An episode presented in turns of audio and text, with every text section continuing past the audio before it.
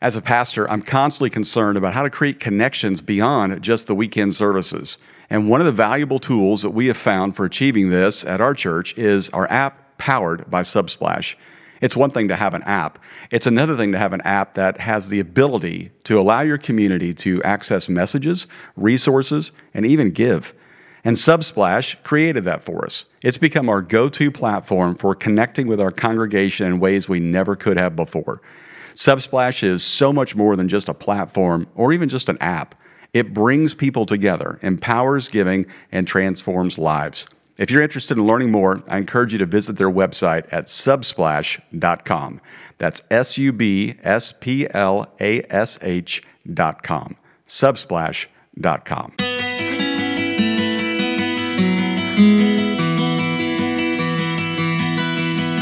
Following Jesus isn't always easy, but it's not complicated. Join us each week as we work to make faith simple. This is Simple Faith. Hey, welcome to Simple Faith. My name is Rusty George. We are so glad to have you with us. I want to thank our sponsors at Subsplash again for their continuous sponsorship of the podcast. They do such great work over there. And if you're looking to get an app, if you're looking to connect your church 24 7, not just on Sundays, check out Subsplash and all they have to offer. Hey, today, for anybody out there starting out the beginning of their year thinking, I really ought to grow my faith a little bit, I really ought to sharpen my skills with my Bible or prayer time, I'd really love to. I'd love to hear from God. That would be great. What if the year of 2024 I had a relationship with Jesus, not just a religion on Sunday? If that's you, this conversation day is going to help you. I met this pastor over the summer. His name is Troy Kennedy. He leads the spiritual development of the fine people at Westside Family Church in Lenexa, Kansas, right outside of the great city of Kansas City. And I had a chance to uh, talk with him and get a copy of his brand new book where he talks about spiritual formation and following Jesus. It's a great resource that's going to give you not only information, but practical application as well. So I asked him to come on the show. We had a great conversation, and I think you're really going to be blessed by what he has to say. So here's my conversation with Pastor Troy Kennedy. Troy Kennedy, thank you so much for joining us on Simple Faith. Uh, I want to ask you to tell our audience a little bit about yourself because you've actually spent some time in California. Is that right? Yeah, yeah, I did. I actually spent most of my ministry in California. Um, in the Los Angeles and Orange County areas, and uh, I met my wife there. I, uh, I went to school at Azusa Pacific University. I got a degree in music theory at Azusa. Yeah, yeah, go figure, right? I was a kind of a masochist, and um, and I spent most of my adult life in in worship ministry in local churches, and uh, worked at a few different churches in the Los Angeles area, and um, spent a few years at Saddleback Church uh, back in the day when they had midweek services. Wow. I was the midweek worship guy. Wow. And um, that which was great, great fun. I had a great time. I loved working with Rick and um, and with Rick Muchow and that whole team. I met Steve Gladen there. Uh, when he was there, and so um, I think you were mutual friends of Steve's, right? Mm-hmm. So just a terrific guy, and uh, and then went back. It was another church in L.A. And then God called my wife and I to a wonderful church in Kansas City, mm. and uh, which I know is you know cl- near and dear to your heart. yes, it is. Yes, it is, and and that's where we met. I had a chance to speak up at Westside Family uh-huh. over the summer, and uh, loved it, and loved getting to to know you and uh, pick up your new book, which I'm excited to talk to our listeners about. But before we get into that, yeah. I, I, just got to ask everybody who works with Rick Warren, first of all, says he, he's the real deal. Uh, he is, yeah. you know, same off stage as he is on stage, which is always great to hear. But do you have a funny Rick story. Oh yeah, uh, his wife was on the podcast with me one time and talked about people pushing her out of the way to get to him, which is pretty funny. um, yeah, or maybe it's just you know in in worship music, it might be him changing everything at the last minute, or uh, oh boy, a fun Rick story. Yeah, well, yeah, he was notorious for having a great idea on Thursday. Um, but uh, I think one of the coolest things was it was actually after I was no longer working there and I was leading worship at an event at a Billy Graham crusade in Pasadena at the Rose Bowl. Mm. And I'll never forget this. I had just, we, my wife and I had just had our second son. and he was just an infant. And I'm on stage and I'm playing, I'm leading worship, and I look out in the audience and I see Rick, whom I didn't know was going to be there, standing there holding my newborn child. and uh, which was like, hey, I'm like, first of all, hi, and then hey, that's my kid. Um, and so Rick is just being Rick. You know, he's this magnanimous personality that just loves and hugs everybody conceivable. You know, in the days before COVID, mm, right? Um, and uh, and then what was really cool is what we got to do. Um, was it last summer? Uh, we went out to California to, um, or yeah, it was last summer, summer to drop my son off at Biola University and uh, he was going to be a freshman at Biola. And we were in Orange County, and I thought, hey, let's go visit Saddleback. And then we find out we show up at Saddleback, and it's Rick's last Sunday as the senior pastor of Saddleback Church. Wow. And it was insane. So everybody is there. Everybody wants a piece of Rick. He has this little uh, line of people who want to greet him and say thank you and everything for all your work. And I'm there with that same infant son who is now taller than I am. Hmm and we got to go and he got to meet Rick and I said, "Hey Rick, uh, you know if you remember, but you held him as a baby when we were at the Billy Graham Crusade." And he's like, "Of course, oh sure, I remember Troy.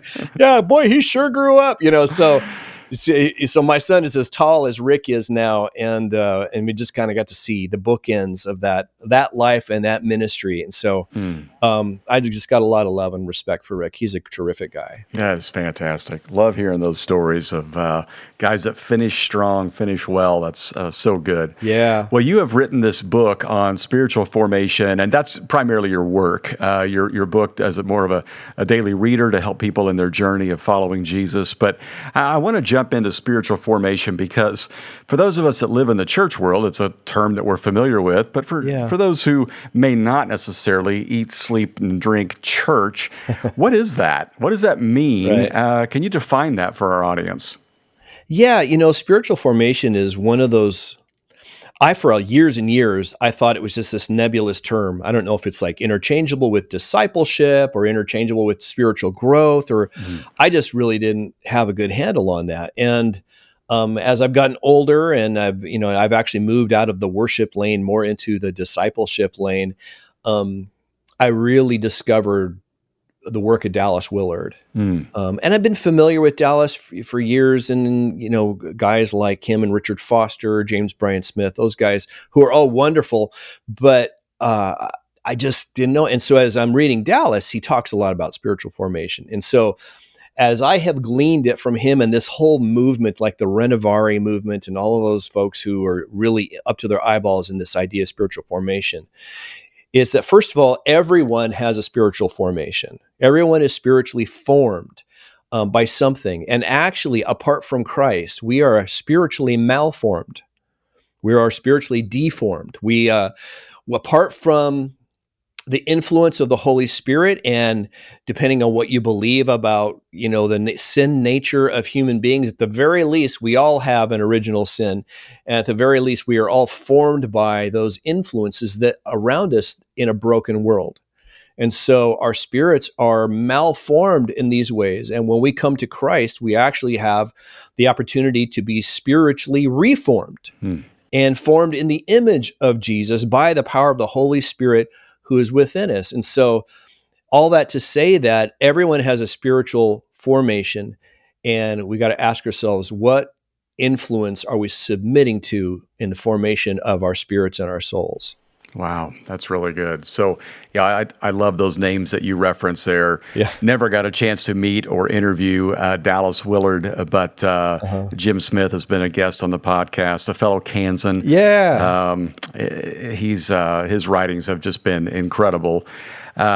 When you think about spiritual formation over the history of the church, as you're talking about this, I'm thinking of, mm-hmm. okay, there's the disciplines that Richard Foster talks about, but then we can go all the way back to the Catholic Church and right. you know the self-flagellations and the things that people would do to harm themselves to try to form their their behavior and their spirit. Right. What's kind of been the history, and would would the disciples and the gospel writers would they have even had a term for this right or you know would would that have all been you know, weird to them, or how would they have defined it? And how's it progressed over time? Well, it's interesting you should say that because that was probably one of the reasons why I avoided it mm. for so many years. Right. Because it felt, at least the way I had heard about it, when we talk about spiritual disciplines, right? Um, it felt more like a man made construct than something that was prescribed by scripture for us. And so, you know, looking back through the New Testament, it's like, of course, people prayed. Of course, people, you see evidence of people fasting. Of course, you see evidence of people, you know, these rhythms. But it wasn't something like, okay, now go do this in a formulaic way to accomplish these purposes. I just, I couldn't get that in my own reading of the New Testament. And then when I heard people talk about spiritual disciplines, which is sort of integral to the spiritual formation movement, um, the word discipline doesn't sound great you know, it, I'm like, oh, that's not very appealing. I'm, um, and I'm, and being a good evangelical, I have like, I grew up with this uh, sort of allergy to anything that felt liturgical or felt like, uh, like a rote kind of experience. So, and I'm, I'd say there's some truth to that, but there's also, you're also missing a lot if that's the only way you perceive these things. So in the early church, obviously, you know, they were given letters from the Apostle Paul and they would read them in their services. And then you see uh, Jesus assumes that his disciples will be fasting. He doesn't command them to fast, but he says that when they do, this is how you should do it right That's good, yeah. he teaches them he teaches them how to pray they ask how should we pray he said well pray like this and so we see examples of some prescriptions or assumptions in the new testament that wound up I believe, evolving into more or less what we call spiritual disciplines over time and got adopted in the early church as things that were necessary um, for the Christ follower or for the Christian to uh, be more spiritually influential, more mature, mm-hmm. right? And then you can go forward throughout, you know, history, and you get different uh, monastic movements that adopt different things, like praying the hours, um, which is something I actually do and I really love. Mm-hmm. But but doing something that felt like so um, felt legalistic to me. Mm-hmm. Right. And so that's why I kind of avoided it. And as I'll now I'm, you know, I'm older and I'm more mature and I've kind of opened up my heart a bit more. I, I'm actually seeing these things as like, well, are these indeed ways that we can get closer to the Savior? Are these really hmm. helpful or is the activity the issue or is it our motive behind the activity the issue? And i tend to think that is it is the heart behind the action that needs the recalibration. The actions are not intrinsically a problem it's how we approach them. Mm. does that make sense? Absolutely absolutely. Yeah. okay so what would be a faulty um, approach or attitude that that is common for a lot of us? Yeah i think it, it can be well like for instance the pharisees you know they wanted to be uh, they wanted to crush Sabbath, right? Mm-hmm. right. we're we're awesome at Sabbath, so we actually turned Sabbath into more work than not doing Sabbath, right? Because they piled on all these rules and regulations on top of what it is to rest. So rest became work. Mm-hmm. Right, so it, it it's uh, it becomes a legalism. It can become something that's self congratulatory. Hmm. It can be something that is um, more a sense of duty, mm-hmm. right? Or a sense of uh, self elevation. So it's like the point of fasting is not to get awesome at fasting. The point of being uh, practicing solitude is not so that you're like you know you're awesome at being alone and you never need to interact with other people. It's it's funny that you when you look back in church history, sometimes they what gets rewarded um, is very, very odd. I remember going to uh, the Ukraine several years ago to do a, a, we are working at a worship conference there in Kiev, and they took us by a uh, one of these Russian Orthodox churches, and they had this place where they were telling us, well, here's where this famous monk was walled up inside this this place. Nobody else could get in. They would feed him through a hole in the wall, and he was the holiest guy in town and uh, it seems like okay there's a heart there's a heart there like you talk about self-flagellation right there's a mm-hmm. heart there that is like wanting to be pleasing to god wanting but the the motive got real goofy mm-hmm. and because how can you possibly assume that you're going to become a disciple, that is, a student or an imitator of Jesus, and you're going to wall yourself off from the rest of humanity. Mm. And so I think there's some good intentions, and then I think it gets really convoluted. And we're certainly capable of that today. hmm You know, I think our human default is towards legalism. Our human default is for to perform. hmm We always feel like we have to earn something before God. And it's part of it is an inadequacy and insecurity. hmm The other part of it is it's to maybe if I do this just the right way, I'm obligating God to myself. hmm He owes me something, hmm you know, and we kind of we treat God like he's the landlord on the second floor. hmm And uh, so, look, I'm awesome at fasting. I'm I'm awesome at being alone. Um, I pay my rent on time, and I take my my trash cans out to the curb when I'm supposed to. So get down here and fix my garbage disposal, right? And, but God is not the landlord on the second floor, Right. and uh, He's not obligated to us. He's our Father. He's a heavenly Father who wants to bless us. And so these these practices, which is what I refer to them in the book, are, I believe, if they're approached with the right heart motive, can be extraordinarily beneficial and healthy.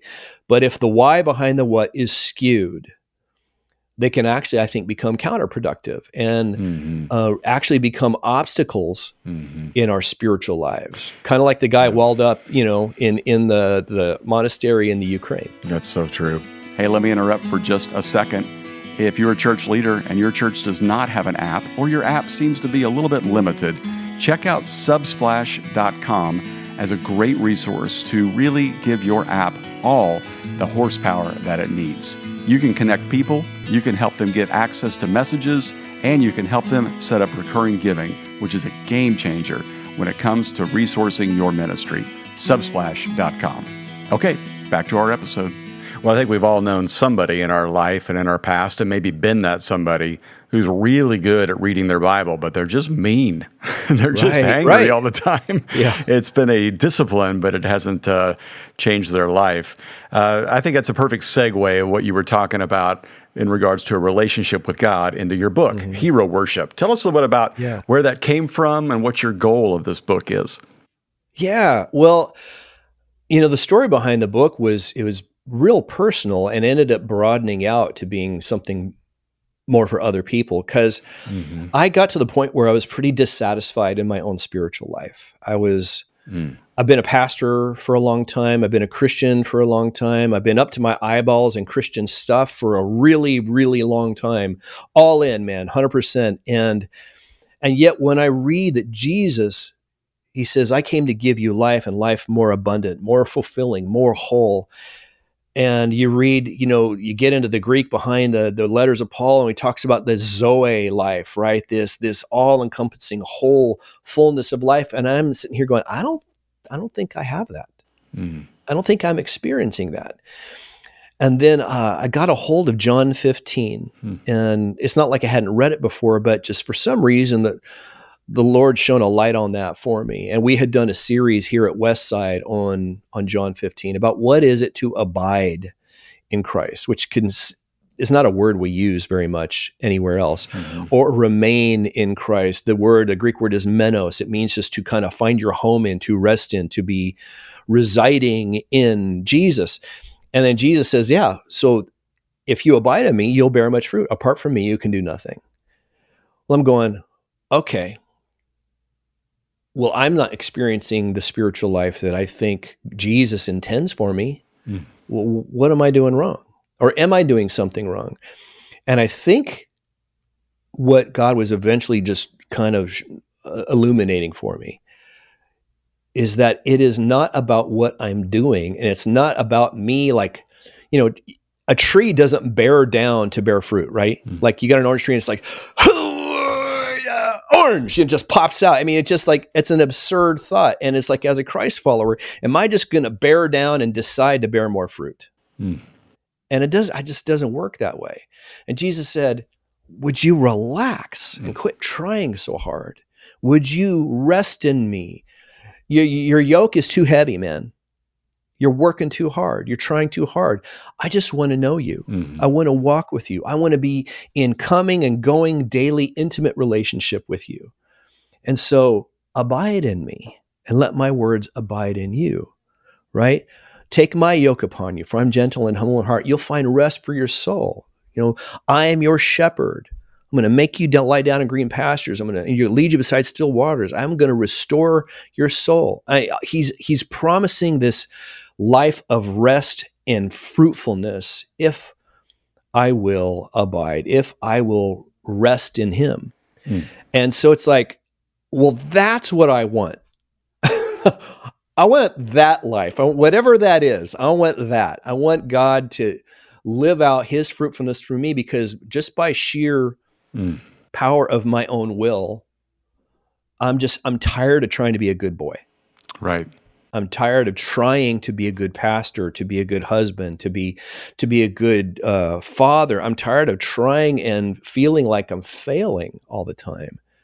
I want to be rewired from the inside out. Hmm. I want you to change me. And so, if I'm going to abide, what does that mean? What position do I put myself in for that to occur? hmm And so, hero worship is my attempt to Hmm. Paint the picture of, of how does one put yourself in just the it's it's a, it's active and passive in a way at the same time. And the other piece of that is we talked about the monastic movements and the early church spiritual disciplines and spiritual formation is like Hmm. I, I'm not I'm suspicious of things that just get passed on to me just by virtue of tradition.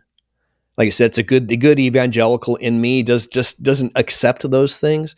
Um, but what I do accept is the life I see in the Gospels. hmm What I do accept as Jesus as the source of life and the, the one who loves me and wants to give me more life, not less. Mm. So, That's good. how do I put myself in that position to receive everything he's wanting to give me? And why am I getting in my own way? hmm So, the motive behind these things has got to be love. Mm. It's just got to be that. And that's why I call it hero worship, right? Because when you have a hero, someone that you admire, what the, the normal response to that is to want to be like them. Right. You know, every kid in the 90s at the height of the Chicago Bulls, you know, um, wanted to be like Michael Jordan and he'd buy his shoes and they would stick their tongue out the side of their mouth when they were, you know, shooting. And I mean, you would just, everything was about Michael. Let's be like Mike. Hmm And it's like, if I admire Jesus, if I love Jesus and my desire is to get closer to him, I think that is sustainable. Right. I think that is fruitful. I think that's what it means to abide. And then these practices, which aren't pure spiritual disciplines, these practices are motivated by a desire to be like him. Mm. Right. So that's sort of the, I guess for me, that's turning the gem a little bit differently when we approach spiritual formation. hmm Um, I love that. That's really, really good. And I, I love taking it back to John 15. One of the things I really enjoyed about the book was actually in the intro, uh, where you kind of set up for how to use this book, how to get the most out of it. Tell us a little bit about. You know, this is not a, you know, start at page one and read right through, which you can, but it's more of a bite sized daily reader. Um, Right. and even corresponds well with being in church as well because a lot you know has been said about i can be spiritual without being in a church Yeah. how do these things partner together how to use this book Yeah. Um, well, so when I when I initially was just ideating about this and trying to figure out well, what you know, that what is it that I want, um, and my thought was, well, how do obviously that's it's not just about me. um, my wife and I have hosted a young adult group in our home for gosh, it has to be nine ten years now. Um, in their twenty somethings, maybe early thirties, single and married, and uh, and so in shepherding that little community and having been with them for a while and done weddings and things i'm like going well the the natural um, outcome of this is for me to share what i'm learning with them and so what it ended up being was uh, how can we actively pursue jesus in these things and imitate him in the most practical ways?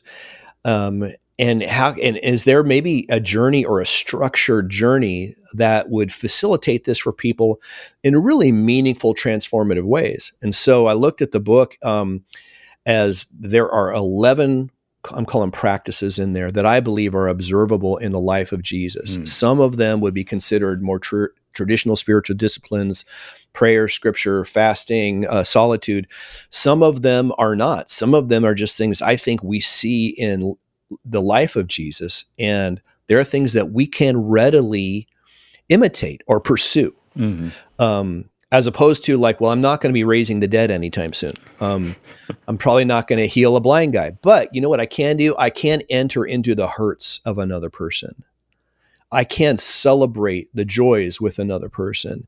And I can do that with the intentionality of imitating Jesus. So the first chapter of the book is is uh, it's an introduction to sort of frame the motives and the heart behind all of this. And then there are 11 chapters that are meant to be walked through a week at a time um, in some practice in the imitation of Christ. So there's uh, like the first day you would read a real short chapter, and then the next six days you actually um, you're memorizing scripture there you're spending time with questions that focus you on a certain aspect of that scripture or a passage related to the practice and then uh, you're encouraged to journal uh, write down even if it's just one sentence about what it is jesus is revealing to you as you are intentionally carving out time to be with him and imitate him mm. and so each of then there's 11 of those practices that you do for you know it ends up being a 12 week journey and um, I've I probably run hundred people through it at this point, and it's interesting. People glean different things all the time from it, and uh, it's really beautiful and really rich. And I feel like it just the Lord just kind of gifted me with something that ultimately was I was trying to discover something for myself. Mm. And then he's kind of expanded that for to whatever degree that he's going to expand it with others. Mm. That's so good. Well, I love it, and I think everybody else will love it too. Yeah. What's the easiest way for somebody to pick this up? Uh, well, it's available at Amazon. You know, um, Troy Kennedy, it's called Hero Worship, a 12 week journey to become more like Jesus. And you can also get it on ChristianBook.com. Okay. Um, and I uh, actually recorded a uh, 12 week accompanying podcast for oh, great. Hero Worship so that there would be uh, just a, like maybe a 15 to 20 minute little something from me to help augment each week's experience. Mm-hmm. Um, if people are interested in that, um, you, you, know, you can get pick that up at my website, troymkennedy.com. And, um, and actually the book is uh, up on christianbook.com as well. And I'm currently working on the audio book for that. That's fantastic. Well, this has been great. I know a lot of people are going to pick that up and love it. So thank you so much for your time today. Thanks for writing it. I know how difficult it is to actually put pen to paper, or in this case, yeah. um, you know, key to screen, whatever it is. Yeah. Uh, but uh, you did a great job, and it will be well worth it for those who read it. Well, it's a real privilege for me. Thanks so much, Rusty.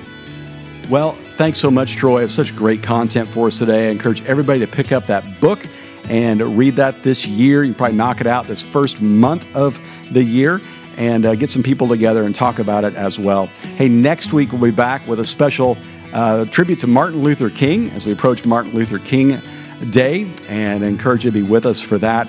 And thank you for being a part of the show. And if you have not yet subscribed, please do so. If you haven't left a review, I would love it if you'd leave a review. That means so much to me. And we'll be back next week with brand new content. As always, keep it simple.